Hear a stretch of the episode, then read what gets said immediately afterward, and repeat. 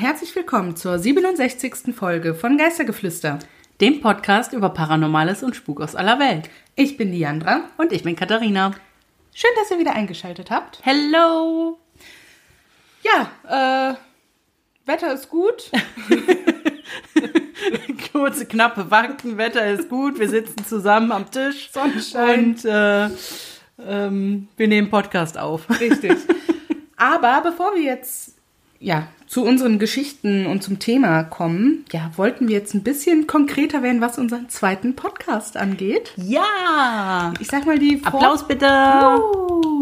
Äh, die Vorbereitungen, Vorarbeiten, sag ich mal, sind jetzt soweit alle ja, eingetütet, abgeschlossen. Ähm, wir haben jetzt auch ein Logo und ein. Namen. Ja, den Namen hatten wir schon was länger, aber Ja. ähm, ja, und unser Podcast wird Judgmental heißen. Judgmental. Di, di, di, di. Di, di. Ja. Entschuldigung. Ähm, und für alle, die uns nicht auf Instagram folgen, wo wir nochmal auf das Thema eingegangen sind, was auch bei den Umfragen, die Katharina erstellt hat, nicht so ganz klar geworden ist. Sorry nochmal. Ich dachte, das Thema wäre geläufiger, ehrlich gesagt. Ähm, worum es gehen wird, ähm, es gibt auf Reddit ein Unterforum, was Am I the Asshole heißt, also auf Deutsch bin ich ein Arschloch, wo Leute verschiedenste Situationen aus ihrem Leben schildern und wo sie dann halt von den Usern von diesem Forum wissen möchten, ob sie in der Situation der Arsch waren oder halt doch eher die anderen. Ja, und da wollen wir uns dann halt Situationen raussuchen, die wir spannend zu diskutieren finden. Ja, und dann beschäftigen wir uns damit. Richtig. Also wir diskutieren das, wir haben vielleicht auch mal unterschiedliche Meinungen. Uh, spannend. Vielleicht wird es auch hin und wieder ein bisschen kontroverser, je nachdem, welche Story wir uns raussuchen. Genau. Und das ist so erstmal, ja, das Hauptthema. Das Wer weiß, ob vielleicht irgendwann nochmal andere noch ein bisschen dazukommen, ob man das dann ausweitet. Genau. Genau. Und die erste Folge wird am 10. März online kommen. Das ist ein Freitag. Ja, und wir hoffen natürlich, dass einige von euch auch reinhören werden. Da, also Und, ja, das ist natürlich ganz. das ist natürlich ganz äh, unabhängig von Geistergeflüster jetzt. Ja, Ja. also ähm, jemand, der Geistergeflüster mag, muss jetzt nicht ähm, zwingend auch das mögen, weil das irgendwie miteinander zu tun hat oder so. Das sind einfach komplett unterschiedliche Themen. Das Und heißt, uns ist natürlich auch bewusst, äh, dass nicht jeder von euch das cool findet cool oder interessant. oder hören möchte Ja. oder ne, was auch immer. Ähm, ja, da wollten wir nur kurz so ein bisschen was zu erzählen und freuen uns schon, wenn dann die erste Folge online kommt. Ja, und wir unser zweites Podcast-Baby starten können. Ja, es ist tatsächlich ein bisschen aufregend, muss ich sagen. Und äh, die erste Folge ist noch nicht im Kasten, aber Nein, die nehmen wir noch äh, auf. die werden wir noch aufnehmen. Das wird eine kleine Zelebri äh, Ze Zelebrierung. Zelebrierung sein. Und ähm, ja, mal sehen, wie das so wird. Aber ja, wir werden auch die nächsten Tage schon mal das Instagram-Profil teilen. Es wird diesmal keine Facebook-Seite geben. Nein, Ähm, wir haben auf Facebook verzichtet, weil das ist einfach ja Facebook halt. Aber auf Instagram sind wir natürlich auch mit dem anderen Podcast vertreten. Ja, und dann werden wir natürlich auf jeder äh, Standard-Podcast-Plattform sein, wie auch jetzt. Richtig. Mit Geistegeflüster. Also, ähm, das ist kein gesponserter Podcast. Der kommt auch aus unseren Hobbyräumen nach draußen in die Welt. Und äh, von daher, ja, alles selbst gemacht, würde ich jetzt mal sagen. Bis auf das Logo. Bis auf das Logo. Das haben wir uns machen lassen. Ja, aber dazu können wir dann ja vielleicht im anderen Podcast Genau. noch ein bisschen was zu sagen.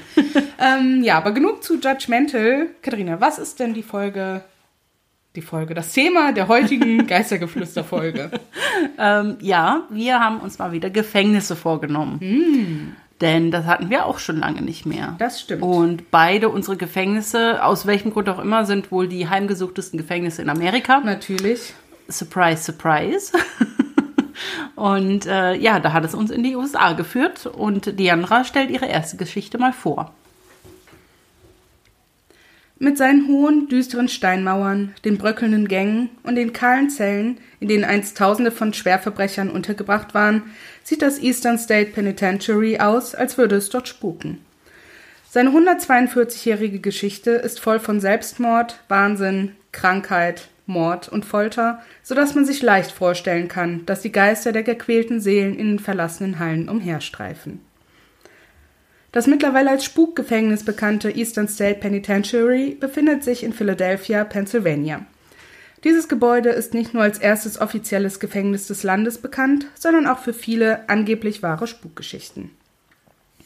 Das Gebäude wurde im Jahr 1829 offiziell eröffnet. Da es das erste Gebäude war, in dem Straftäter untergebracht werden konnten, diente es als Vorbild für alle künftigen Strafanstalten und ähnliche Einrichtungen wie Strafvollzugsanstalten und Gefängnisse.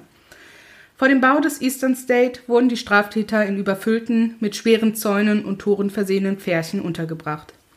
Während die Anlage zu ihrer Zeit als revolutionär galt, wurde sie später als Ort bekannt, an dem es viele Anzeichen für paranormale Aktivitäten gibt. Das Eastern State war Teil einer Bewegung, die zu jener Zeit als höchst umstritten galt. Sein Zweck und sein Ziel war es, das Verhalten der Insassen durch Einzelhaft und verschiedene Arten von Arbeit und Strafen zu ändern. Das Gefängnis hatte eine besondere Art der Inhaftierung, die als revolutionär bezeichnet wurde, trotz der umstrittenen Bewegung, die hinter dem Gefängnis stand. Die Einzelhaft jedes Insassen galt als eine einzigartige Möglichkeit der Rehabilitierung des Einzelnen. Viele bezeichnen diese Art der Inhaftierung als das Pennsylvania System. Das Eastern State wurde so konzipiert, dass die Gefangenen in der Einrichtung keinerlei Kontakt zu anderen Gefangenen hatten. Jede Zelle hatte eine eigene Essensluke und einen eigenen Auslauf. Die harten Strafen, denen die Gefangenen ausgesetzt waren, lassen einen auch ohne Geistererscheinungen frösteln. Es gab das Wasserbad, in das die Häftlinge getaucht wurden, um dann im Winter an einer Wand zu hängen, bis sich Eis auf der Haut bildete der verrückte Stuhl, an den die Häftlinge so fest gefesselt wurden, dass der Blutkreislauf unterbrochen wurde. Dies führte zu zahlreichen Amputationen. Der eiserne Knebel, bei dem die Hände eines Häftlings auf dem Rücken gefesselt und mit einem eisernen Kragen im Mund verbunden wurden, so dass bei jeder Bewegung die Zunge einriss und stark blutete. Und das Loch. Eine feuchte, unterirdische Zelle, in der die unglücklichen Seelen kein Licht, keinen menschlichen Kontakt, keine Bewegung, keine Toilette und nur wenig Nahrung und Luft hatten. Viele Menschen behaupten, dass es im Eastern State zahlreiche Anzeichen für paranormale Aktivitäten gibt. Die Geschichten über das Gefängnis reichen bis in die 1940er Jahre zurück, als sowohl die Wärter als auch die Insassen der Einrichtung behaupteten, unerklärliche Visionen und eine Vielzahl ungewöhnlicher Erlebnisse gehabt zu haben. Als das Eastern State Penitentiary im Jahr 1971 offiziell geschlossen wurde, schienen die Geschichten und Gerüchte dramatisch zuzunehmen. In Anbetracht der Isolation, die die dort eingesperrten Seelen erdulden mussten, und der Tatsache, dass sie schwarze Kapuzen tragen mussten, wenn sie von einem Ort zum anderen gebracht wurden, ist es nicht verwunderlich, dass das Gebäude als einer der meist heimgesuchten Orte in Amerika gilt. Zellenblock 12 ist bekannt für widerhallende Stimmen und Gegacker, Zellenblock 6 für schattenhafte Gestalten, die an den Wänden entlang huschen, und Zellenblock 4 für Visionen von Geistergesichtern. Viele Menschen haben berichtet, dass sie die Silhouette eines Wachmanns in einem der Türme gesehen haben. Allerdings gibt es heute keine Möglichkeit mehr, auf die Spitze des Turmes zu gelangen. Die Backsteintreppe ist vor Jahren eingestürzt. Zusätzlich zu diesen Vorkommnissen behaupten viele, dass sie beim Gang durch die Einrichtung das Gefühl hatten, von einem unbekannten Wesen beobachtet zu werden. Schritte, Wehklagen, Geflüster. Die gleichen Geschichten immer und immer wieder. Eine der legendärsten Geschichten stammt von Gary Johnson, der bei der Wartung der bröckelnden alten Schlösser des Gefängnisses geholfen hat. In den frühen 1990er Jahren hatte er gerade ein altes Schloss in Zellenblock 4 geöffnet, als ihn eine Kraft so fest packte, dass er sich nicht mehr bewegen konnte. Er beschrieb eine negative, furchtbare Energie, die aus der Zelle heraus explodierte. Er sagte, dass gequälte Gesichter an den Wänden der Zellen erschienen und dass eine bestimmte Gestalt ihm zuwinkte. Die Erscheinung einer mysteriösen Frau wird so oft gesichtet, dass die Angestellten ihr den Namen The Soap Lady gegeben haben. Sie sitzt in der letzten Zelle im zweiten Stock und trägt weiß. Als das Gefängnis noch in Betrieb war, befand sich im zweiten Stock der Zellenblock für die Frauen. Der Laufsteg des Eastern State scheint ebenfalls ein Hotspot für paranormale Aktivität zu sein. In der beliebten Fernsehsendung Ghost Hunters wurde eine Schattenfigur in diesem Bereich auf Video aufgenommen. Viele Besucher haben in diesem Bereich von extremen Temperaturschwankungen sowie von schattenhaften Gestalten und erstaunlichen EVPs berichtet. Ein Gast berichtet, dass er eine EVP aufgezeichnet hat, bei der eine männliche Stimme sagte, ich bin einsam. Der Chicagoer Gangster Al Capone war acht Monate lang im Eastern State Penitentiary eingesperrt. Offenbar waren die Geister des Gefängnisses stark genug, um selbst den bösartigsten Mafia-Boss in Angst und Schrecken zu versetzen. Capones kriminelles Netzwerk sorgte dafür, dass seine Unterkunft im Eastern State ziemlich luxuriös war. Er wurde in einem Block untergebracht, der oft als Park Avenue Block bezeichnet wird und für die Reichen und Berühmten bestimmt war. In seiner Zelle befanden sich die feinsten Möbel, ein spezielles Schrankradio, exquisite Teppiche und eine breite Palette anderer Luxusartikel. Obwohl er wie ein König lebte, wurde er nachts von einer unsichtbaren Macht erschreckt. Der Gangsterboss stieß in der Dunkelheit markerschütternde Schreie aus und flehte jemanden namens Jimmy an, ihn in Ruhe zu lassen. Viele Menschen glauben, dass Jimmy der Geist von James Clark war, einem der Männer, die auf Capones Hinrichtungsbefehl hin beim St. Valentine's Day Massaker getötet wurden. Doch offenbar kehrte der Geist von Jimmy Nacht für Nacht zurück, um Capone zu foltern. Obwohl die Wachen ständig in und um Al Capones Zelle herum kontrollierten, konnten sie nie jemanden oder etwas identifizieren, trotz der Behauptungen, die Capone aufstellte. Selbst nachdem Capone aus dem Eastern State Penitentiary entlassen worden war, quälte das Wesen Capone weiter. Aus Verzweiflung heuerte Capone sogar ein Medium an, aber das schien nicht zu funktionieren. Schließlich verlor er den Verstand und landete in den letzten Jahren seines Lebens in einer psychiatrischen Anstalt. Doch einer der Tourguides, Ben Bookman, sagt, es ist viel schwieriger, hier einen Gläubigen zu finden als einen Skeptiker. Wir von Eastern State behaupten nicht, dass es im Gefängnis spukt. Wir betreiben eine Spukattraktion. Bookman sagt außerdem, das Personal wolle das düstere Image des Gefängnisses nicht ausnutzen. Die meisten Leute, die Fernsehsendungen machen, kommen hierher und suchen nach Geistern. Das ist nicht die Geschichte, die wir erzählen. Die Insassen waren echte Menschen. Das war das Leben der Menschen. 70.000 Menschen haben hier ihre Zeit verbracht. Wir werden das nicht verherrlichen und wir werden uns nicht darüber lustig machen. Vielleicht sind Spukgeschichten eine sich selbst erfüllende Prophezeiung. Wenn man eine Spukerfahrung machen will, sorgt die eigene Vorstellungskraft dafür, dass man sie macht. Sicherlich gibt es tausende von Besuchern, die sagen, sie hätten keine merkwürdigen Gefühle, kein plötzliches Frösteln, keine seltsamen Geräusche oder Erscheinungen erlebt. Und doch gibt es viele, die behaupten, sie hätten etwas erlebt. Vielen lieben Dank. Sehr gerne. Spannend, spannend, spannend. Freut mich. Ähm, vor allem auch äh, Al Capone. Ja, das fand ich auch sehr spannend. Und ähm, ich habe auch El Capone. Ja. Der war, naja, Umtriebig. umtriebig in den Gefängnissen unterwegs damals. Aber ähm, tatsächlich habe ich, weil kurz zum Hintergrund für euch, ich hatte die Geschichte angefangen, da hatte ich schon quasi die Hälfte geschrieben, wo Deandra mir dann gesagt hat, sie hätte die Geschichte schon. Ja, Und- also ich hatte, wo unsere, meine Tochter klein war und ich, wenn sie geschlafen hat oder so und ich nicht sonst viel machen konnte, habe ich schon ein paar Geschichten halt vorgeschrieben gehabt. Und als Katharina mir schrieb, und ich hatte, als wir das Thema ausgewählt hatten, ihr nicht gesagt, dass ich das hab, weil ich dann nicht mehr dran gedacht habe. Aber als sie dann irgendwann schrieb, ja, ich nehme das Eastern State Penitentiary, und als ich die Nachricht dann 20 Minuten später gelesen habe, habe ich gesagt, ja, geht nicht. Hihi. Ja. Naja, auf jeden Fall ähm, bin ich aber in meiner, meinem Teil der Geschichte auch bei Al Capone gelandet und hatte ähm, dann, ähm, weil in meiner eigentlichen Geschichte Al Capone auch gesessen hat und es sich so angehört hatte, als wäre er bei mir im Gefängnis gestorben, was er nicht ist, habe ich mich ein bisschen über Al Capone äh, informiert und laut ja, wir wissen alle Wikipedia etc. etc. Aber ähm, laut Wikipedia ist Al Capone auch nicht ähm, in einem ja in einem, in einem Krankenhaus für psychisch Kranke gestorben, sondern einfach im Beisein seiner Familie Okay. an den Folgen von Syphilis. Ah, okay. Aber ähm, das ich weiß es halt nicht. Ne? Vielleicht war der auch in einem Krankenhaus und das war jetzt nicht erwähnt oder so.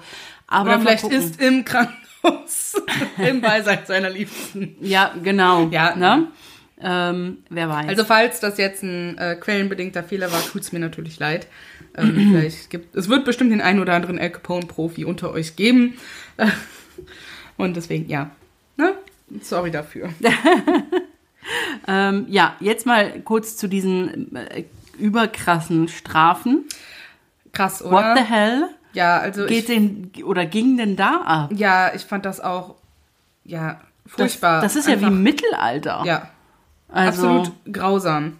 Gut, ja klar, natürlich soll Folter grausam sein, da ist es ja nicht umsonst Folter. Aber das waren dann halt auch so Sachen, die ich halt vorher auch noch nie gehört hatte.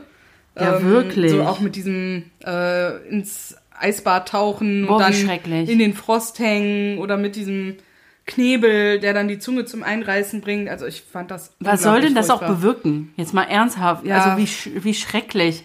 Ähm, oh, nee, das ist ja ein Albtraum. Also ein Albtraum. Hm. Definitiv. Also das muss auch absolut furchtbar für die Menschen dort gewesen sein. Schon allein auch, wie dieses Gefängnis aufgebaut ist. Also jeder seine einzelne Zelle, Mhm. äh, kein, niemals Kontakt zu anderen Menschen. Du hast ja sogar deinen eigenen Auslauf gehabt, der wahrscheinlich auch nur so ein äh, einmal hin und her Lauf ist. Ich habe, ähm, ich weiß gar nicht, ob du das jetzt erwähnt hattest.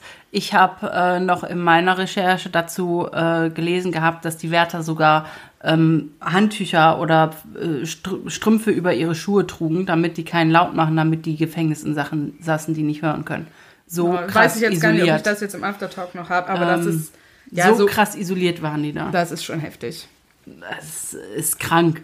Definitiv. Also da, da Und kann da deswegen- nichts bei rumkommen. Und man muss schon sagen, es ist gut, dass sich das nicht als dauerhaftes Konzept für Gefängnisse durchgesetzt hat. Wie willst du dich denn auch so resozialisieren? Eben dafür, zumindest in Deutschland, Ja. äh, sind Gefängnisstrafen ja da. Be- Beziehungsweise mit dem Ziel der Resozialisierung, dass das natürlich nicht bei allen Ja. funktioniert und da dann gewisse Maßnahmen ergriffen werden müssen, die aber nicht dieses Ausmaß bitte annehmen sollen. Nicht falsch verstehen. Ähm, ja. ja, ist schon.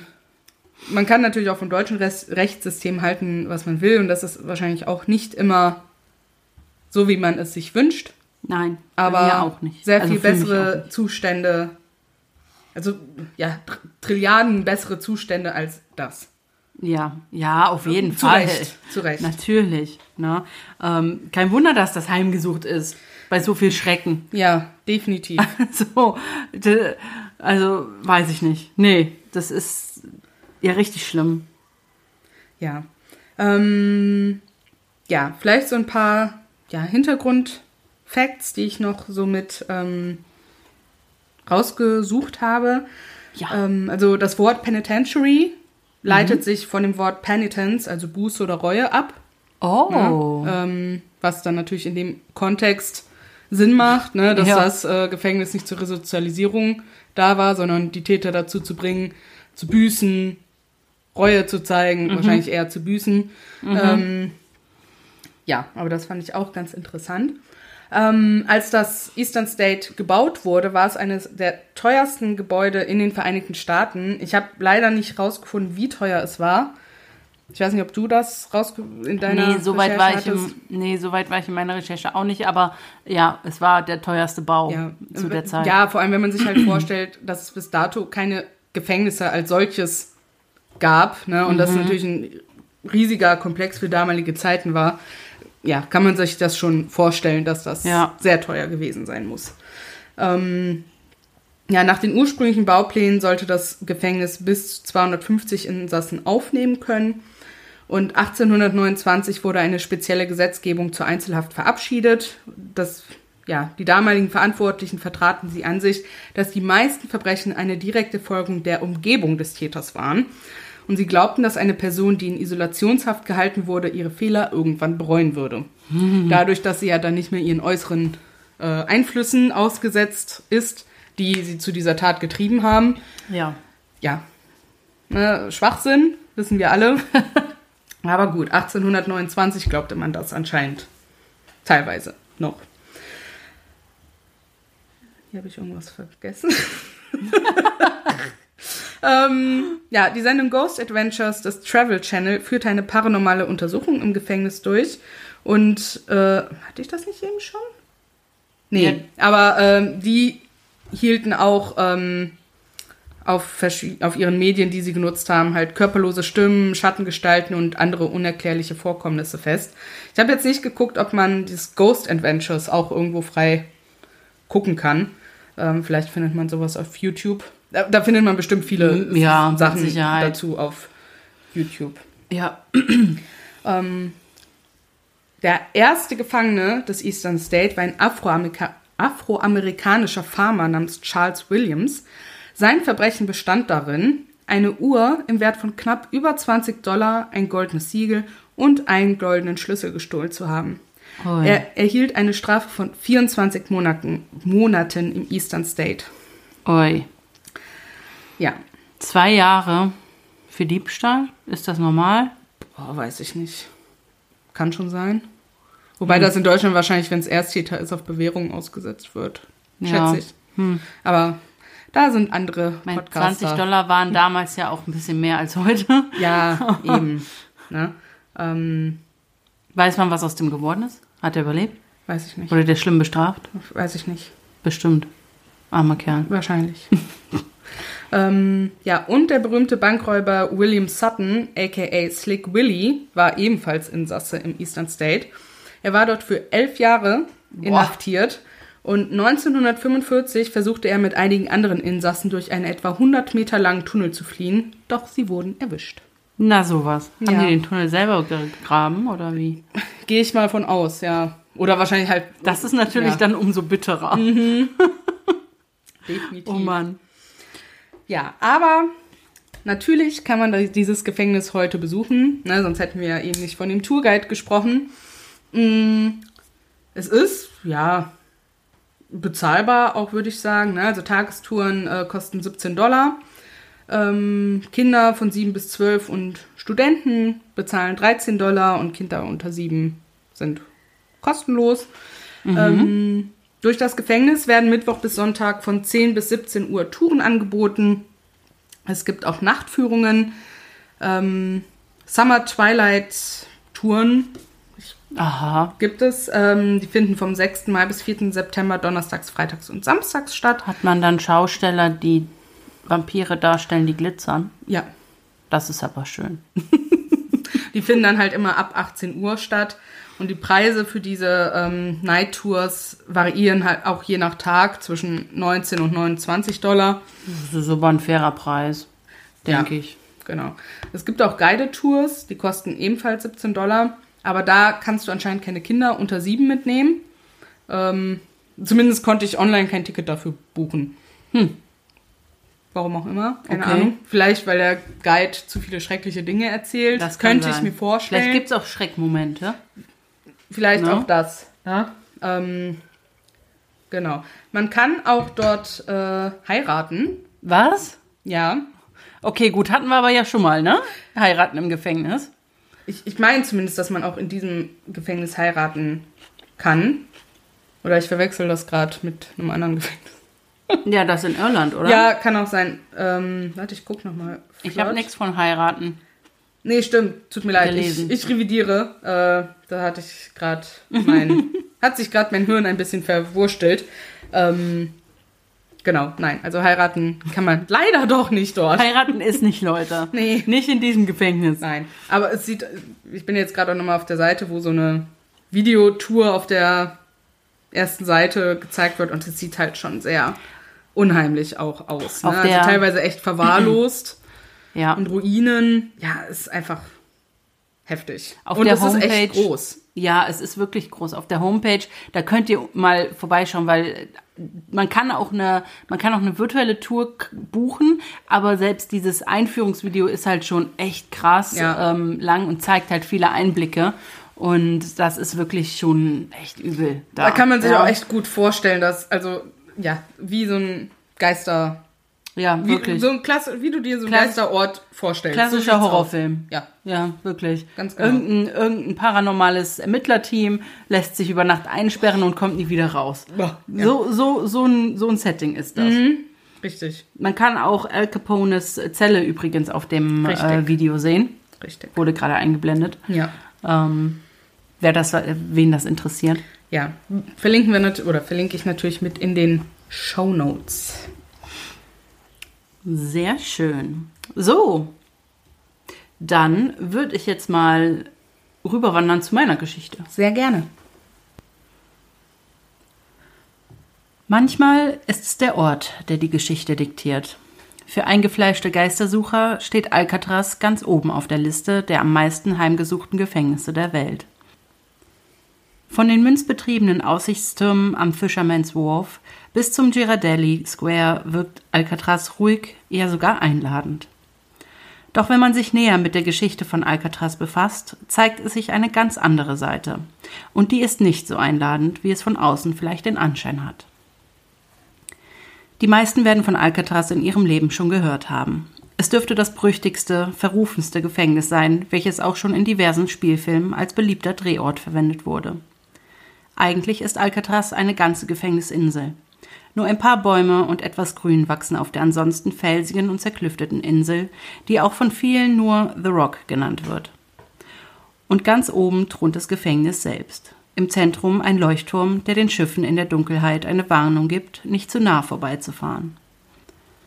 Mit seiner jahrhundertealten Geschichte, die von den Ureinwohnern Amerikas über Fort Alcatraz bis hin zu einer Militärkaserne reicht und seiner bekanntesten Funktion als eines der härtesten Bundesgefängnisse der Nation, ist es kein Wunder, dass dieser Ort als einer der am stärksten von Spuk heimgesuchten des Landes gilt. Alcatraz wird oft als Portal in eine andere Dimension beschrieben und ist erfüllt von der Energie derer, die zum Rock kamen und ihn scheinbar nie wieder verließen. Obwohl die legendärsten Alcatraz-Gefangenen die Insel zwischen 1934 und 1963 bewohnten, darunter der Chicagoer Gangsterboss Al Capone, der auch unter dem Spitznamen Scarface bekannt war, und der Mörder Robert Stroud, der Vogelmann von Alcatraz, begann die Geschichte der Insel viel früher. Im Jahr 1775 nannte ein spanischer Entdecker die zerklüftete Insel La Isla de los Alcatraces, die Insel der Pelikane. Ein Dreivierteljahrhundert später übertrug Präsident Millard Fillmore die Insel dem amerikanischen Militär und sie wurde zur Heimat des ersten betriebsbereiten Leuchtturms an der Westküste. Aufgrund seiner festungsähnlichen Ausstrahlung galt Alcatraz schnell als sicherer Ort für die Lagerung von Kanonen, militärischer Munition und gefährlichen Kriminellen.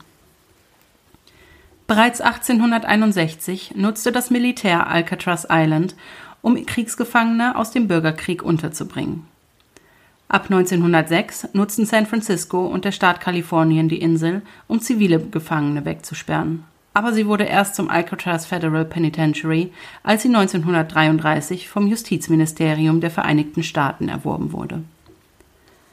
In den 29 Jahren seines Bestehens waren in Alcatraz einige der berüchtigsten amerikanischen Kriminellen inhaftiert, darunter, wie schon erwähnt, Capone und Stroud, aber auch George Machine Gun Kelly und Bumpy Johnson. Obwohl sich das Gefängnis auf einer alten Militärfestung befindet, die von eiskaltem Wasser umgeben ist, versuchten mehrere Gefangene erfolglos aus Alcatraz zu entkommen. Die berüchtigsten Ausbrecher Frank Morris, John Anglin und Clarence Anglin schafften es zwar, erfolgreich aus dem unzugänglichen Gefängnis auszubrechen, wurden aber nie wieder gesehen. Es wird angenommen, dass sie in den rauen Gewässern der Bucht von San Francisco ertrunken sind. Seit den ersten Besuchern der Insel kursieren seit mehreren Jahrhunderten Geschichten und Legenden über diese Insel. Zu Beginn glaubten die amerikanischen Ureinwohner, dass die Insel von bösen Geistern bewohnt sei. Als harte Strafe für Verstöße gegen das Stammesrecht wurden Indigene manchmal auf der Insel isoliert oder sogar auf Lebenszeit verbannt, um unter den bösen Geistern zu leben. Noch heute werden diese Geister, die in den Schatten der oft nebelverhangenen Insel lauern, sowohl von den Mitarbeitern als auch von vielen Besuchern von Alcatraz gehört, gesehen und gespürt. Männerstimmen, Pfiffe, klappernde Metalltüren und furchterregende Schreie sollen in den historischen Mauern zu hören sein, vor allem in der Nähe des Kerkers. Während der Zeit, in der die Insel als Bundesgefängnis diente, berichteten mehrere Wärter von außergewöhnlichen Erlebnissen. Darunter waren das Hören von Schluchzen und Stöhnen, schreckliche Gerüche und Berichte über das, was sie The Thing nannten, ein Wesen, das angeblich mit glühenden Augen erschien.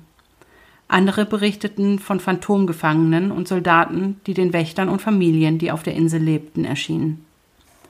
Berichten zufolge hörte sogar Gefängnisdirektor James A. Johnston, der nicht an Geister glaubte, einmal die unverkennbaren Geräusche einer schluchzenden Frau, während er mehrere Gäste durch das Gefängnis führte. Die Schreie, die der Gefängnisdirektor und die Gäste hörten, wurden so beschrieben, als kämen sie aus dem Inneren der Kerkermauern. Gerade als das Schluchzen aufhörte, wehte ein eiskalter Wind durch die Gruppe. Seit den 1940er Jahren wurden an der Stelle, an der sich heute der ausgebrannte Rohbau des Aufseherhauses befindet, Erscheinungen gesehen. Während einer Weihnachtsfeier bei Direktor Johnston erzählten mehrere Wärter die Geschichte eines geisterhaften Mannes, der plötzlich vor ihnen erschien und einen grauen Anzug, eine Mütze mit Krempe und Koteletten trug. Als die verblüfften Wachen die Erscheinung anstarrten, wurde es plötzlich sehr kalt im Raum und das Feuer im Ben Franklin Ofen ging aus. Weniger als eine Minute später war der Geist verschwunden. Oft wird berichtet, dass der alte Leuchtturm in nebligen Nächten plötzlich auftaucht, begleitet von einem unheimlichen Pfeifton und einem blinkenden grünen Licht, das sich langsam seinen Weg um die Insel bahnt. Das Spektakel erscheint sowohl den Wächtern als auch den Besuchern und verschwindet genauso plötzlich, wie es aufgetaucht ist. Als das Gefängnis noch offen war, berichteten andere Wärter, dass sie Phantomkanonen und Schüsse hörten, begleitet von Schreien, die sich so echt anhörten, dass sich die erfahrenen Wärter zu Boden warfen, weil sie glaubten, dass Gefangene irgendwie entkommen waren und sich Waffen beschafft hatten. Nachdem sie in Deckung gegangen waren, schauten sie vorsichtig um und sahen absolut nichts. Diese Vorfälle konnten nie erklärt werden. Eine weitere Erfahrung, von der die Wärter häufig erzählten, war der Rauchgeruch, der oft aus einer verlassenen Waschküche kam, als ob etwas brennen würde. Als sie nachsahen, war der schwarze Rauch so dicht, dass die Wachen aus dem Raum vertrieben wurden. Doch nur wenige Minuten später war der Raum völlig rauchfrei. Der berüchtigte D-Block des Gefängnisses soll der am meisten heimgesuchte Block des gesamten Gefängnisses gewesen sein und ist es auch heute noch. Obwohl er zunächst genauso gebaut wurde wie die anderen Zellenblöcke, stellte das Bureau of Prisons nach dem Ausbruchsversuch von 1939, bei dem Arthur Doc Barker getötet wurde, zusätzliche Mittel für einen sichereren D-Block bereit. Der D-Block, der als Behandlungseinheit bekannt wurde, bestand aus 42 Zellen mit unterschiedlichen Einschränkungen. Alle im D-Block inhaftierten Gefangenen hatten keinen Kontakt mit der Allgemeinbevölkerung. 36 der Zellen waren praktisch wie die anderen Zellen der Anstalt. Allerdings durften die Insassen weder arbeiten noch die Kantine zum Essen aufsuchen. Sie durften nur einmal pro Woche auf den Pausenhof gehen und zweimal duschen, und alle Mahlzeiten wurden in den Zellen serviert. Die einzige Ablenkung war die Lektüre von im Gefängnis zugelassenen Büchern. Die Zellen waren alle auf die Golden Gate Bridge ausgerichtet, von der oft ein heftiger kalter Wind wehte. Ein Wärter, der im D-Block arbeitete, war dafür bekannt, die Klimaanlage einzuschalten, um es für die Gefangenen noch kälter zu machen. Fünf der verbliebenen sechs Zellen im D-Block waren als Strip Cells bekannt, wurden aber häufiger als The Holes, zu Deutsch die Löcher, bezeichnet. Diese Zellen, die für die schwersten Verstöße gegen die Gefängnisregeln reserviert waren, befanden sich im untersten Stockwerk, dem kältesten Ort des Gefängnisses. Sie enthielten lediglich ein Waschbecken, eine Toilette und eine Glühbirne mit geringer Wattzahl, die nur die Wärter an- oder ausschalten konnten. Den Häftlingen wurden tagsüber die Matratzen weggenommen und sie durften zu keiner Zeit in den Hof oder in die Duschen gehen und bekamen auch kein Lesematerial. Die Häftlinge konnten für bis zu 19 Tage in den Holes verurteilt werden, völlig isoliert und in einem Zustand ständiger Langeweile. Die letzte Strip Cell, bekannt als Oriental, war die schwerste Strafe, die das Gefängnis verhängen konnte. Die dunkle, stahlverkleidete Zelle, in der alle peripheren Sinne ausgeschaltet waren, enthielt weder Waschbecken noch Toilette, sondern nur ein kleines Loch im Boden für die Ausscheidungen der Gefangenen. Die Häftlinge wurden nackt in der Zelle untergebracht, erhielten eine eingeschränkte Ernährung und waren in einer pechschwarzen, kalten Umgebung eingesperrt. Nachts war zwar eine Schlafmatratze erlaubt, doch wurden sie jeden Morgen im Morgengrauen entfernt. In der Regel waren die Häftlinge nur ein bis zwei Tage lang dieser Strafe ausgesetzt. Dennoch ist die Vorstellung allein ein Albtraum. Ein ehemaliger Wärter, der in den 1940er Jahren im Gefängnis arbeitete, berichtete, dass die Wärter oft die geisterhafte Erscheinung eines Mannes in Gefängniskleidung des späten 19. Jahrhunderts sahen. Bei einer Gelegenheit, als ein Häftling im Hole eingesperrt war, begann er sofort zu schreien, dass jemand mit leuchtenden Augen bei ihm drin sei. Der gespenstische Gefangene aus dem 19. Jahrhundert war unter den Wärtern zu einem solchen Scherz geworden, dass die Schreie des Häftlings, er werde angegriffen, ignoriert wurden. Doch die Rufe und Schreie des Mannes hielten bis tief in die Nacht an, bis sie plötzlich von völliger Stille abgelöst wurden. Als die Wärter am nächsten Morgen die Zelle inspizierten, fanden sie den Häftling tot vor, mit einem schrecklichen Gesichtsausdruck und deutlichen Handabdrücken an seinem Hals. Die Autopsie ergab, dass die Strangulation nicht selbst herbeigeführt wurde. Damals glaubten viele, dass der Insasse von einem Wärter erwürgt wurde, der endlich genug von den Schreien des Häftlings gehabt hatte. Obwohl eine Untersuchung durchgeführt wurde, gab niemand eine solche Tat zu. Die meisten glaubten, dass der Gefangene vom ruhelosen, bösen Geist des Gefangenen aus dem 19. Jahrhundert getötet wurde, den man oft auf den Gängen umherwandern sah. Als die Wärter an diesem Morgen die Sträflinge für die tägliche Zählung aufstellten, war einer zu viel. Am Ende der Reihe erschien der kürzlich erdrosselte Sträfling. Als alle, Wächter wie Gefangene, fassungslos zum eigentlich toten Mann sahen, verschwand die geisterhafte Gestalt. Heutige Besucher und Angestellte berichten oft von kalten Stellen in den Gängen des D-Blocks sowie von plötzlichen intensiven Gefühlen der Anspannung. Die Zellen 12 und 14d sind am aktivsten. Von Zelle 14d wird oft berichtet, dass sie fast 20 Grad kälter ist als die übrigen Zellen des Blocks und zahlreiche Mediums haben in den Ecken der Zellen, in denen bestrafte Häftlinge bekanntlich kauerten und litten, emotional aufgeladene Eindrücke wahrgenommen. Diese Zellen sind so unheimlich, dass sich angeblich einige Parkwächter weigern, sie allein zu betreten. Als die Autoren Richard Weiner und Nancy Osborne, die Verfasser des Buches Haunted Houses, eine Reise nach Alcatraz unternahmen, spürten auch sie in Zelle 14d unheimliche Gefühle. Als die beiden zusammen mit einem Parkranger die Zelle betraten, spürten sie alle starke Vibrationen und ein Kribbeln in ihren Händen und Armen. Osborne war überzeugt, dass etwas oder jemand bei ihnen war und erklärte, sie habe noch nie so viel psychische Energie an einem Ort gespürt. Der Mitautor des Buches Haunted Alcatraz, Michael Curry, beschrieb ebenfalls, dass er bei seinem Besuch in Zelle 14d übersinnliche Eindrücke erhielt. Auch er erlebte ein Kribbeln und erzählte, dass er einen kleinen Mann mit kahlgeschorenem Kopf sah, der davon erzählte, dass er von Wärtern geschlagen, seine Beine gebrochen worden seien und er in Einzelhaft gehalten wurde. Bei einer anderen Gelegenheit, als der bekannte Geistersucher Richard Sennett und ein Medium die Nacht auf Alcatraz verbrachten, schloss sich Sennett in die Zelle 12d ein, in der ein böser Geist sein Zuhause haben soll. Als die Stahltür geschlossen wurde, spürte der Mann, wie sich eisige Finger um seinen Hals legten, während das Medium Visionen von verkrüppelten und zerstückelten Männerkörpern hatte. Im Zellenblock C glauben viele, dass es in dem Versorgungsgang spukt, in dem die Häftlinge Bernard Coy, Joseph Kretzer und Marvin Hubbard 1946 bei einem Fluchtversuch getötet wurden. Oft sind laute, klirrende Geräusche zu hören, die jedoch aufhören, wenn die Tür geöffnet wird und erst wieder einsetzen, wenn sie schon geschlossen ist. Andere haben berichtet, dass sie am Ort des Aufstands, bei dem die drei Häftlinge ums Leben kamen, die Erscheinung von Männern in Uniform gesehen und körperlose Stimmen gehört haben. Auch in der Waschküche von Zellenblock C soll es eine unsichtbare Präsenz geben. Als ein Nachrichtenteam des Senders CBS die bekannte Hellseherin Sylvia Brown und den Ex-Häftling Leon Thompson hinzuzog, stieß Sylvia sofort auf die unsichtbare Präsenz und starke Eindrücke von Gewalt in der Waschküche. Als sie einen großen Mann mit Glatze und kleinen Kulleraugen beschrieb, trat Leon Thompson, der Ex-Sträfling, vor und erklärte, ich erinnere mich an Butcher. Er war ein Auftragskiller von Murder Incorporated, bevor sie ihn gefasst haben. Sein Name war A.B. Maldowitz, aber wir nannten ihn Butcher. Ein anderer Sträfling hat ihn hier in der Waschküche getötet.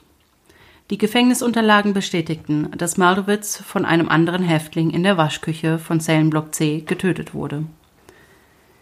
In der alten Krankenstation hat das Personal des Öfteren Stimmen und die Schreie von Häftlingen vernommen, die oft an einen Tisch gefesselt worden waren, bis sie sich beruhigt hatten. Auch in der alten Kantine sind Stimmen zu hören.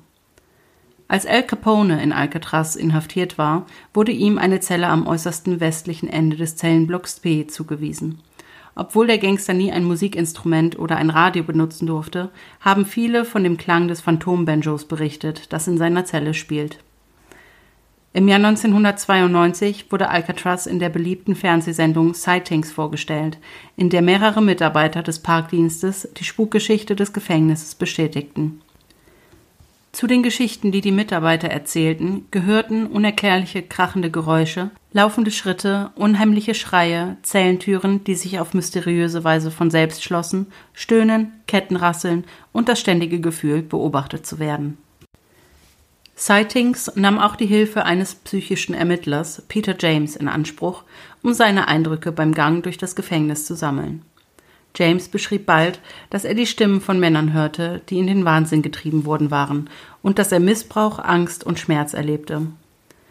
Die Geschichten über Geistererscheinungen auf Alcatraz Island haben sich so sehr gehäuft, dass die Legenden ebenso populär geworden sind wie die lange Geschichte der Insel. Es scheint, dass das Paranormale in dem Gefängnis seinem populären Spitznamen Helcatraz alle Ehre machen will. Wow. Das ist mal eine lange, coole Story gewesen. Also klar, Alcatraz kennt man, glaube ich. Ja, also ne? ich. Also zumindest hat man mal davon gehört. Ja. Ähm, aber das war, also mir war tatsächlich irgendwie einfach nicht klar, dass das auch ein Spukort ist. Mm. ähm. Also, ähm, ja, ich glaube, bewusst war es mir auch nicht so, mhm. als es dann natürlich gelistet wurde und ich gesehen habe. Macht gedacht, das schon Sinn? Natürlich, ne? irgendwie schon.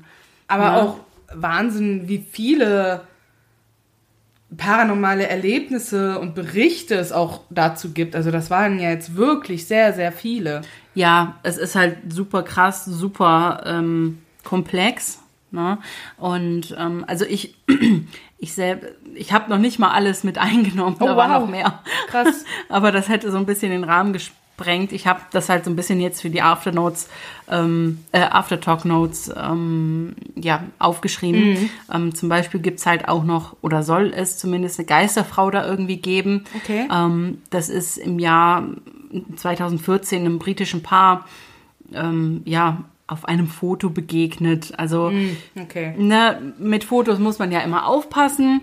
Ähm, aber irgendwie ist die jetzt als Geisterfrau von Alcatraz bekannt.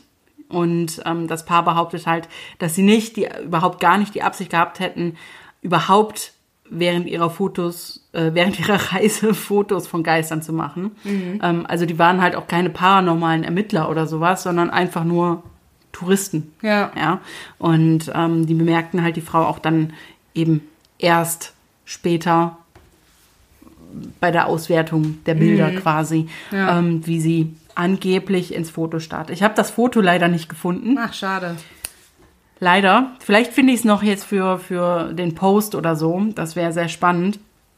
Aber so habe ich es jetzt erstmal nicht finden können. Ähm, dann tatsächlich gibt es auch Berichte über eventuelle indigene Geistererscheinungen. Okay. Ähm, also es glauben halt einige, dass da indigene Gefangene auch erscheinen, die während des Bürgerkriegs umgekommen sind mhm. und ähm, da halt immer noch sind, da immer noch heimsuchen. Und diese Leute berichten dann halt von flüsternden und stöhnenden Geräuschen in der Nacht und behaupten, dass halt blaue, schwebende Lichter und Figuren zu sehen sind. Hm. Ähm, und manche hören wohl das Klirren von Gefängnisketten.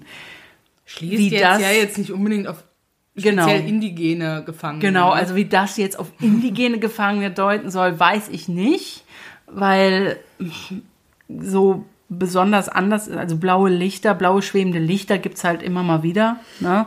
Das, äh, da würde ich jetzt nicht direkt an indigene Ja, vielleicht durch die denken. Figuren. Ja, vielleicht, vielleicht sind, sind diese Gestalten Figuren. Ja, vielleicht so. sind auch die Gestalten, vielleicht kann man das den Gestalten irgendwie auch ansehen oder so. Vielleicht haben die tatsächlich eine Form und nicht nur irgendwie so ein Schatten. Ja. Ich weiß es halt äh, tatsächlich nicht. Und dann noch äh, wegen Al Capones Bonjo, äh, Bonjo, Bonjo, Banjo, ähm, das Bonjo. Ähm, und zwar gibt's da halt noch eine andere Auslegung, die besagt, dass ihm erlaubt wurde, das Banjo zu spielen mhm. in den Duschräumen damit okay. er sich der Gefahr eines Angriffs im Hof nicht aussetzen musste. Und deswegen soll das Banjo nun nicht nur in seiner Zelle zu hören sein, sondern entfernt im ganzen Komplex. Ähm, da gibt es eben verschiedene Auslegungen der Banjo-Musik. Aber hätte er nicht auch in den Waschräumen angegriffen werden können? Tja, Oder hatte er dann immer das, den Waschraum exklusiv für sich? ich schätze, dass er dann ne? den Waschraum, weil er ja auch der High-End-Gangsterboss ja. schlechthin Hatte der da war. auch so eine Luxuszelle im ähm, Vergleich zu den anderen? Also man sagt, also oder was heißt man sagt, die Alcatraz, als Alcatraz noch offen war, sagt äh, Al Capone wurde immer ähm, so behandelt wie jeder andere auch, Mhm. Aber anzunehmen, Entschuldigt bitte, falls ihr das Martin-Song gehört habt. Hier ist anscheinend gerade irgendwas Großes zugange. Ja, ähm, es ist schon irgendwie der dritte Wagen, der hier vorbeifährt. Ähm, ja, und, und es ist aber anzunehmen, dass Alcatraz da, äh, Alcatraz, dass Al Capone da auch, ja, ein bisschen luxuriöser gelebt hat. ja, Ne? wahrscheinlich. Ja. Allein schon auch wegen seinen, ich sag mal jetzt, Untertanen. Ja, also die ganzen Ja. Anhänger, ähm, da, die werden es ihm schon annehmlich gemacht haben. Wahrscheinlich, Ne? ja. Und die werden wahrscheinlich auch Schmiere gestanden haben in den Duschblöcken, wenn es denn dann so, wenn es so war, Mhm. ne, dass er wirklich sein Banjo da spielen durfte. Ähm, so, jetzt noch ein paar Fakten. Ne? Jetzt kommt die Faktenmaus hier um die Ecke. Obwohl, warte, bevor du zu den Fakten Ah, Entschuldigung. gehst. Ähm, nee, ich habe mir ja keine Notizen gemacht. Das ist jetzt noch das, was Ja. ich so ähm, im Kopf habe. Ähm, die Mediums, Medien, die da Ich durchgelaufen glaube, es heißt sind. Mediums, weil Medien sind ja, was wir so konsumieren. Ja, ja, bei Medium ja auch. Naja, egal. Ja. Ihr wisst, was ich meine. ähm, die da, oder das Medium, was da durch den Zellenblock 14D war das, ne? Ja. Ähm, wussten die denn von den speziellen Hotspot-Ecken? Oder wurde ihnen das erst, also wurde das erst hinterher rausgefunden, dass die genau da zufälligerweise was gespürt und gesehen und gehört haben? und Also so? ähm, dazu gibt's halt jetzt so keine Infos, aber Mhm. anzunehmen ist es, dass die natürlich wussten, dass da schon äh, gewisse Hotspots sind. Ja. Ähm, weil einfach Zellenblock D natürlich ähm, schon berüchtigt ist und ähm, die sich ja im Vorfeld wahrscheinlich auch Informationen eingeholt haben vom Personal dort. Ähm, also vom Parkpersonal, das ist jetzt alles ein Park als, Mhm. als äh, Park anzusehen, deswegen auch Park Ranger Ja. zwischendurch. Ne? Ähm, aber ja, anzunehmen ist es, dass die Mhm. durchaus wussten, wo Hotspots sind und deswegen weiß ich nicht, wie viel man davon wirklich Glauben schenken kann. Aber naja, wer weiß, wer weiß. Also ich denke schon, dass da durchaus was ist. Ja. Ne? Weil auch da so viel passiert ist. Ähm, die hatten ja auch, also Kerker, falls sich irgendwer gewundert hat, als Kerker wurden dann halt auch The Holes Ja. ab und an bezeichnet, weil die so weit unten waren und kalt und feucht. Ne? Ähm, halt fiese, eklige, nass, kalte Zellen. Mhm. Und ähm, ja, von daher geht da bestimmt schon ein bisschen äh, Paranormales vor sich. Ja, bestimmt. Da ne? gehe ich von aus, Ja. weil der Ort hat einfach so viel Geschichte. Ja. Ähm, nicht nur Gefängnisgeschichte, sondern eben generell Geschichte. Aber was ich auch interessant fand, dass die eine Klimaanlage hatten, Ich habe extra gegoogelt. die anscheinend so stark war, dass sie halt die auch die Zellen so krass runterkühlen konnte. Ja, also man darf sich jetzt nicht 0 Grad vorstellen. Nee, ne? aber, trotzdem ja kalt ähm, genug, dass es einen spürbaren Effekt gehabt haben muss, sonst hätten sie es ja nicht gemacht. Ja, also ich habe Ne? erstmal gedacht, so, hm, Klimaanlage. Ich habe dann jetzt erstmal gegoogelt gehabt, seit wann es denn Klimaanlagen gibt. Berechtigte Und äh, die gibt's tatsächlich schon seit Anfang von, äh, seit Anfang der 1900er Jahre. Echt? So ja, früh schon? wurde die, äh, wurde die erfunden, die erste Oh, wow. funktionsfähige Ja. Klimaanlage. Dementsprechend ähm, fast forward into 30er Jahre. Ja, aber Ähm. äh, interessant, dass das da nicht nur für die ja, Büroräumlichkeiten, sag ich mal, installiert Ja. wurde, ne, sondern anscheinend der Aufwand betrieben wurde, das auch so einzurichten, dass man auch die Zellen damit temperieren kann. Ja, Ne? ich frage mich, ob da wirklich ähm, so viel Wahres dran ist mit der Klimaanlage, Okay. weil, äh, also, man muss ja dann auch berücksichtigen, dass die Klimaanlagen von damals lang nicht so leistungsfähig waren. Nee, aber die werden ja heute. teuer gewesen sein. Und die damals. werden teuer gewesen Also die sind sein. ja jetzt auch nicht immer ein Schnäppchen. Nee, ne? eben, aber ich denke mir nicht, dass da jede Zelle mit einer Klimaanlage ausgestellt, äh, ausgerüstet, Gestattet. ausgestattet wurde, danke. Nee, das wahrscheinlich nicht. Wahrscheinlich Ähm, ich schätze- Prozentblock so eine Zentrale Ja, oder so. ich schätze, dass dieser Mensch- Krass. Ja. Wenn aber das so war. Ich schätze, dass es wirklich eine Zentrale gab, Mhm. die war dann irgendwie in diesem Gang oder so. Und da wurde das dann ja nochmal gekühlt, sodass die Kälte langsam in die einzelnen Zellen Ja. schleicht und kriecht. Ähm, so stelle ich mir das jetzt vor. Ja. Das stimmt? Keine Ahnung. Okay, jetzt darfst du die Faktenmaus raushängen lassen. Ja, jetzt bin ich die Faktenmaus. So, ähm, Alcatraz Island hat eine Größe von 8,5 Hektar. Das sind umgerechnet 85.000 Quadratmeter und ähm, ist circa 500 Meter lang und 205 Meter breit und hat eine Höhe von 41 Metern über dem Ja. Meeresspiegel. Ah ja. Ähm, die ist circa zwei Kilometer vom Festland entfernt, ähm, aber ziemlich zentral eigentlich gelegen in der Bucht von San Francisco. Also ich weiß nicht, ob jemand die Karte von San Francisco im Kopf hat. Die hat Ja, also klar. San, nein, also ich meine die Bucht so ein bisschen. San Francisco hat eine ziemlich langgezogene Bucht ähm, und dann führt eigentlich, ähm, ja, führen eigentlich diese, diese Landzungen, die das zur Bucht machen, führen relativ nah zusammen an einer Stelle und ungefähr davor, vor diesem Ausgang mehr oder weniger aus dieser Bucht, ungefähr da liegt halt Alcatraz. Ah ja, okay. Und ähm, ist halt auch nicht zu weit weg von der Golden Gate Bridge tatsächlich. ja. Ähm, Alcatraz war auch tatsächlich in äh, ganzen zehn Filmen und einer Serie Schauplatz. Boah, das ist Ähm, schon ordentlich. Ja. Also ich liste einfach mal ein paar auf, jetzt nicht alle, aber ein paar, die ich ähm, fand als wichtig. Ähm, zum Beispiel der erste Film, der mit Alcatraz gemacht wurde, war Der Gefangene von Alcatraz von 1962 ähm, mit Burt Lancaster. Das war eben ein bekannter Schauspieler zu der Zeit, mh, der den Vogelmann von Alcatraz, also Robert Stroud, damals behandelt. Weißt du, warum der Vogelmann heißt? Ja, der ähm, wurde in Isolationshaft gesteckt und in dieser, in dieser Isolationshaft hatten sie ja nur die Möglichkeit, sich zu belesen Ja. mit Büchern und in der Zeit hat er sich halt autodidaktisch quasi zum Ornithologen gebildet. also okay. ein Ornithologe ist ein Vogelkundler. Ja. Ah ja. Und deswegen wurde er Vogelmann. Ah ja. Von ich habe gedacht, genannt. das hätte irgendwie mit seinen kriminellen Machenschaften zu tun. Nein, tatsächlich habe ich zuerst auch gedacht, aber nein, es ist ganz ähm, einfach das, was er aus seiner Haft gemacht hat. ja, auch gut. Ist ja was Schönes dann, Ja, ne? im was dabei Prinzip dann schon. rumgekommen ist. Er war ein verurteilter Mörder, aber danach konnte er dir zumindest was über Vogel berichten. Vögel. Über Vogel. Vögel. Schön. Oh, heute ist echt der Wurm drin, Leute. Nicht der Vogel. Nicht der Vogel, der Wurm ist drin. Ähm, aber der wurde vielleicht vom Vogel gegessen. Vielleicht. So, Okay. dann ähm, spielt äh, Alcatraz auch in Dirty Harry 3 von 1976 eine Rolle, bei dem Clint Eastwood die Hauptrolle von Dirty Harry spielt. Ähm, und in dem Film verstecken sich Terroristen auf Alcatraz. Okay. Mhm. Äh, dann haben wir 1979 schon den nächsten Film, Flucht von Alcatraz. Da ist Kreativ. da ist wieder Clint Eastwood in der Hauptrolle als einer der drei Ausbrecher. Also in dem Fall war er Frank Morris, ähm, die eben, denen die Flucht zwar gelang 1962, aber die wahrscheinlich ertrunken sind Ja. Dabei. Man weiß es Oder sie nicht. waren so geschickt Oder sie waren einfach super geschickt und, und haben dann ihr bestes Leben gelebt. ja wirklich. Das kann natürlich auch sein.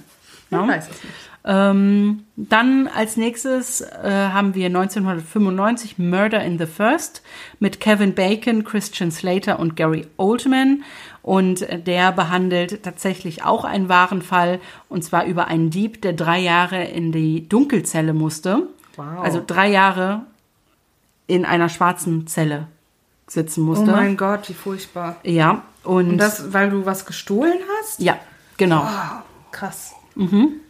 Heftig. Und das war der Grund dafür, dass da eben danach ein Gerichtsprozess ähm, über diese Isolierhaft folgte, bei der die dann abgeschafft wurde. Ja. Also in dem Ausmaß. Zu Recht.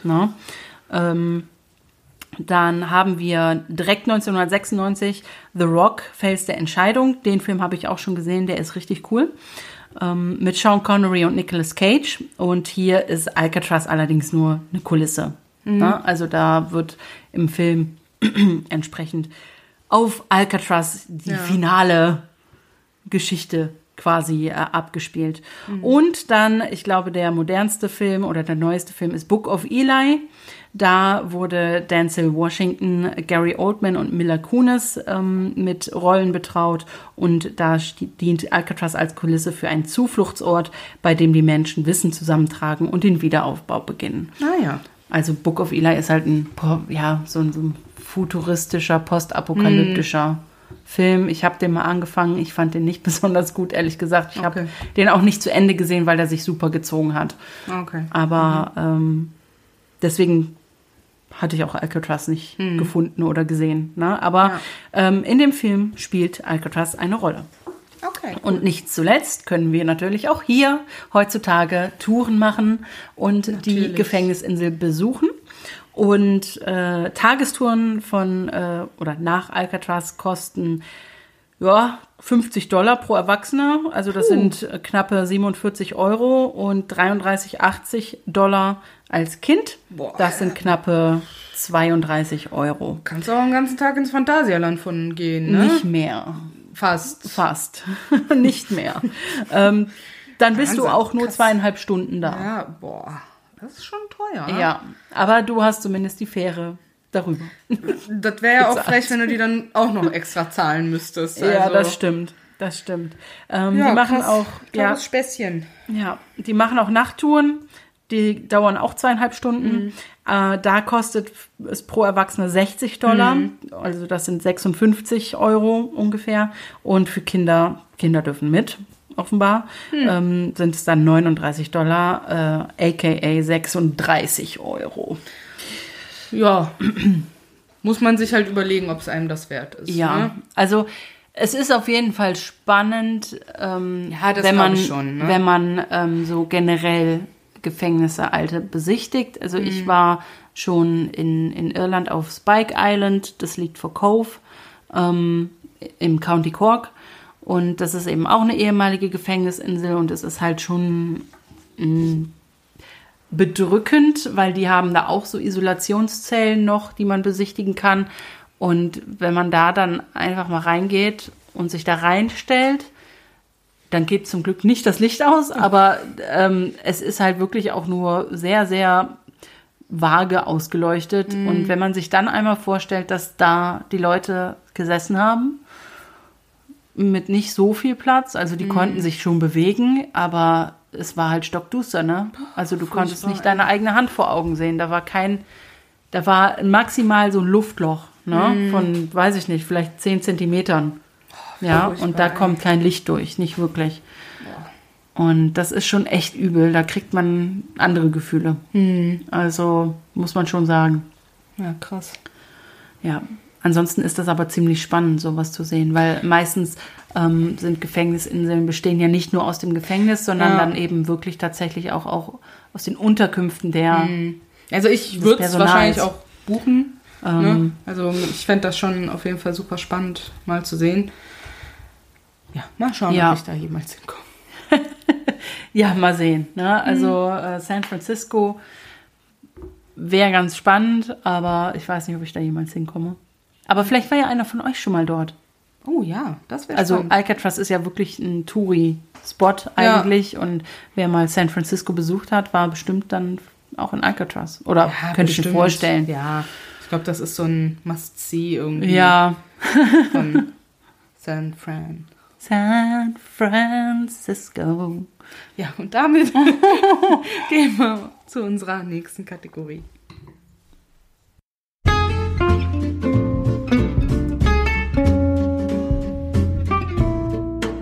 Noch was Schönes zum Schluss.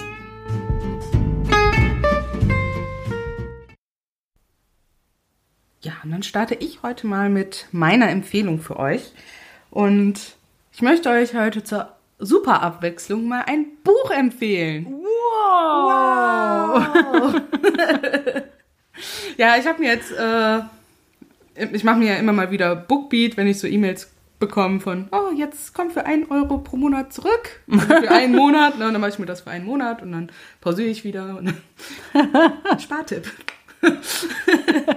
ähm, ja, und da habe ich jetzt ein Buch gehört, was ich äh, ziemlich gut fand. Und zwar war das Blutbringer von Paul Cleave. Ja, auch Thriller-Richtung. Also jetzt nicht so diese krassen Serienmörder-Thriller, ne, Mhm. mit äh, ich schneide dir das Herz raus und so. Also es gibt ja viele Thriller, wo das sehr plastisch beschrieben Ja. wird. Ne? ähm, also es ist auch, finde ich, geeignet für Leute, die schnell Kopfkino kriegen, weil da jetzt nicht so ja, explizit beschrieben wird. Ja. Ne, weil es jetzt auch nicht um Serienmörder per se handelt. Na klar, startet mit einem Detective, ne, der es geht um einen Entführungsfall, er versucht das Mädchen zu finden, hat eine Vermutung, wer es war und kommt dann auf unkonventionelle Weise auf diese Info, wo das Mäd wo der vermeintliche Täter das Kind gefangen hält.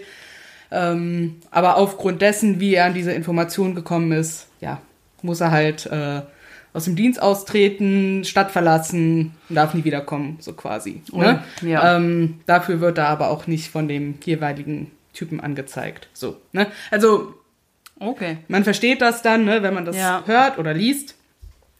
Und ja, zwölf Jahre später, also das Mädchen wird auch erfolgreich gerettet. Ähm, und zwölf Jahre später kommt er dann wieder, Mhm. weil dieses Mädchen wieder verschwunden ist. Und ja, da dreht sich das dann drum. Dieses Dasselbe Mädchen- Mädchen ist wieder verschwunden. Ja, Ui. ja, und da dreht sich das dann drum, dieses, dass er dieses Mädchen versucht wiederzufinden. Ne, und er ist ja kein Deputy mehr, Ja, was das natürlich ein bisschen schwieriger macht. Ja, kann ich mir vorstellen. ich fand es sehr, sehr spannend zuzuhören. Ja. Meine Empfehlung für euch. Sehr schön. Dann, ähm, ja, wie könnte ich jetzt was anderes sagen, als ich empfehle euch Hogwarts Legacy? Natürlich. Also, also äh, als ähm, eingefleischter Potter-Fan, Potterhead, ähm, wobei mein Konsum sich tatsächlich auf äh, nicht so viel beschränkt, aber meine Seele, die ist ähm, bei Hogwarts, in Hogwarts und um Hogwarts drumherum, so ungefähr. Und ähm, jetzt mehr denn je. Also Leute, wenn ihr euch, weiß ich nicht, warum man sich zieren sollte, dieses Spiel zu kaufen. Aber man hat es ja gehört, dass es durchaus einige gibt, die das nicht wollen. Ich empfehle es euch trotzdem. Und äh, es ist einfach ein so unglaublich krasses Spiel. Eigentlich haben wir da nicht nur die letzten vier, fünf Jahre drauf gewartet, sondern seit der erste Seit. Band von Harry Potter draußen war, haben wir auf so ein Spiel gewartet, Leute. Das ist der Hammer, dieser Detailreichtum, diese Detailverliebtheit, die, diese, diese magische Präsenz. Einfach irgendwie alles ist magisch da. Das ist so gut umgesetzt. Und es ist einfach schön. Die Dynamik, die Grafik. Es ist klasse. Und ich bin noch nicht weit mit dem Spiel. Ich hatte nicht die äh, Deluxe-Version vorbestellt, sodass ich jetzt schon seit dem siebten spiele, sondern ich spiele tatsächlich erst seit gestern. um es jetzt mal so ganz klar. Aber sehr intensiv. Aber sehr intensiv. Ich habe mir dafür extra Urlaub genommen. Ja, meine Lieben. So läuft's nämlich. Also ich kann es leider noch nicht spielen, weil für die PlayStation 4 ist es ja auf April verschoben worden und meine PlayStation 5 ist aber noch nicht da. ja, das Und ist sehr bitter. Spiele ich es nicht. Nee, ich habe es auch extra für die PlayStation 5 bestellt, weil ich habe ja jetzt so eine und dann will ich sie auch nutzen. Ähm, kurz zum Inhalt äh, der Story. Das ist ja vielleicht auch noch ganz interessant. Also man kann den, seinen Charakter selber erstellen, ähm, aber grundsätzlich ist man jemand, der im fünften Jahr nach Hogwarts erst dazustößt als Nachzügler, weil eine uralte Magie sich in einem ähm, geweckt hat und ja, die muss halt trainiert werden. Man bekommt einen Professor an die Hand, der einen so ein bisschen mentort. Ähm, aber grundsätzlich sind es alle Professoren, die einem natürlich helfen, die ganze Arbeit von vier Jahren aufzuholen an der Schule. Die muss, muss sie alles lernen. Und deswegen kriegt man so kleine Special-Aufgaben. Aber es geht halt darum, den Koboldaufstand irgendwie, ja, im Prinzip niederzuschlagen, entgegenzuwirken und der Koboldaufstand beziehungsweise der Kobold-Boss von den ganzen möchte halt auch dich als Charakter ähm, haben, weil du eben so stark bist, weil du diese krasse Macht hast und da ähm, Guck mal, das wusste ich gar passieren. nicht. Ich, wusste, ich dachte einfach, man, man läuft einfach rum und ist glücklich, dass man da ist, ja? nein, ich wusste, dass man Quests macht, aber ich dachte so einfach just for fun Quests. ja genau. Nein, die war nicht. Ja, natürlich muss es irgendeine Hauptquest geben, aber irgendwie war mir das gar nicht bewusst. Wir haben uns einfach alle nur darauf gefreut, endlich Open World durch Hogwarts laufen zu können.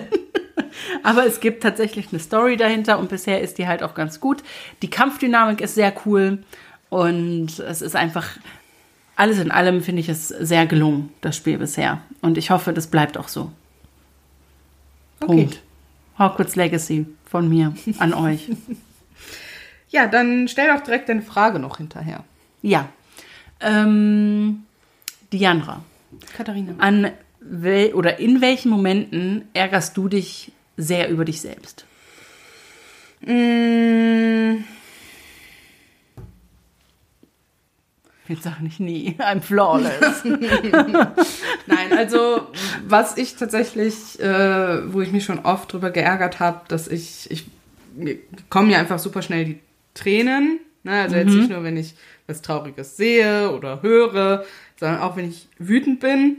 Ne? Und das ist vor allem in beruflichen Situationen halt manchmal Kacke, ähm, weil mir das da halt auch schon passiert ist. Ne? Und das ist natürlich ja absolut unprofessionell und alles, ne? Aber ja, wenn man so wütend ist über die Situation und ja, da ärgere ich mich dann einfach drüber. Ne? Also ich muss sagen, mein ehemaliger Geschäftsführer, wo mir das zum Beispiel passiert ist, der dann zu der Zeit aber halt auch mein Teamlead, also mein Vorgesetzter war in einer anderen Rolle, sage ich mal, der hat das zum Beispiel dann einfach ignoriert, wofür ich ihm dann sehr dankbar war. Ne? Der hat dann einfach normal weitergemacht ne? und mich dann quasi in meinen Tränen ignoriert, Ja. ne? ähm, so dass ich mich ein bisschen wieder fangen konnte. Aber über sowas ärgere ich mich einfach, ne? dass ich Ja. da einfach zu emotional manchmal bin. Also wenn Diandra ein Haus wäre, wäre sie ein Strandhaus auf Stelzen bei Flut. Hä? Im Wasser. Weil du so nah am Wasser gebaut bist. Der war schlecht. ja, aber ja. Ja, ich kenne ich wär kenn das Problem. Wasser. Du, ja, sag ich ja, ein Strandhaus auf Stelzen im Wasser bei so, Flut. Ja, ja. Also, ja, ja. ne? Ähm, ja, ich kenne das Problem aber. Die Problematik habe ich auch nicht ganz so stark wie du, aber auch, also wenn ich wütend bin oder so und mir einfach nicht weiterhelfen kann, dann kommen dann auch einfach so die Tränen da raus Ja. und man kann es nicht halten. Aber bei mir wäre es tatsächlich mehr ähm, so, ich rede ganz oft schneller als ich denke. Also mein Mund ja. ist oft schneller als mein Gedanke und so kommen dann manchmal einfach Sätze oder Worte raus, die ich dann ganz, also eigentlich direkt im selben Atemzug auch wieder bereue. Und ich denke mir nur so im Kopf so, Alter, stopp einfach, stopp, Klappe zu. So, Abort Mission, Aber- Abort Mission. ja, wirklich. Und ich weiß nicht, ich versuche das immer so ein bisschen zu trainieren, aber manchmal, ja, wie es so ist. Ich rede manchmal schneller, als ich denke und das hat mich schon oft selber geärgert, weil es zu unnötigen Streitereien geführt hat. ja, Und das ist dann auch doof. ja, das stimmt. Ja. Und was ist deine Frage?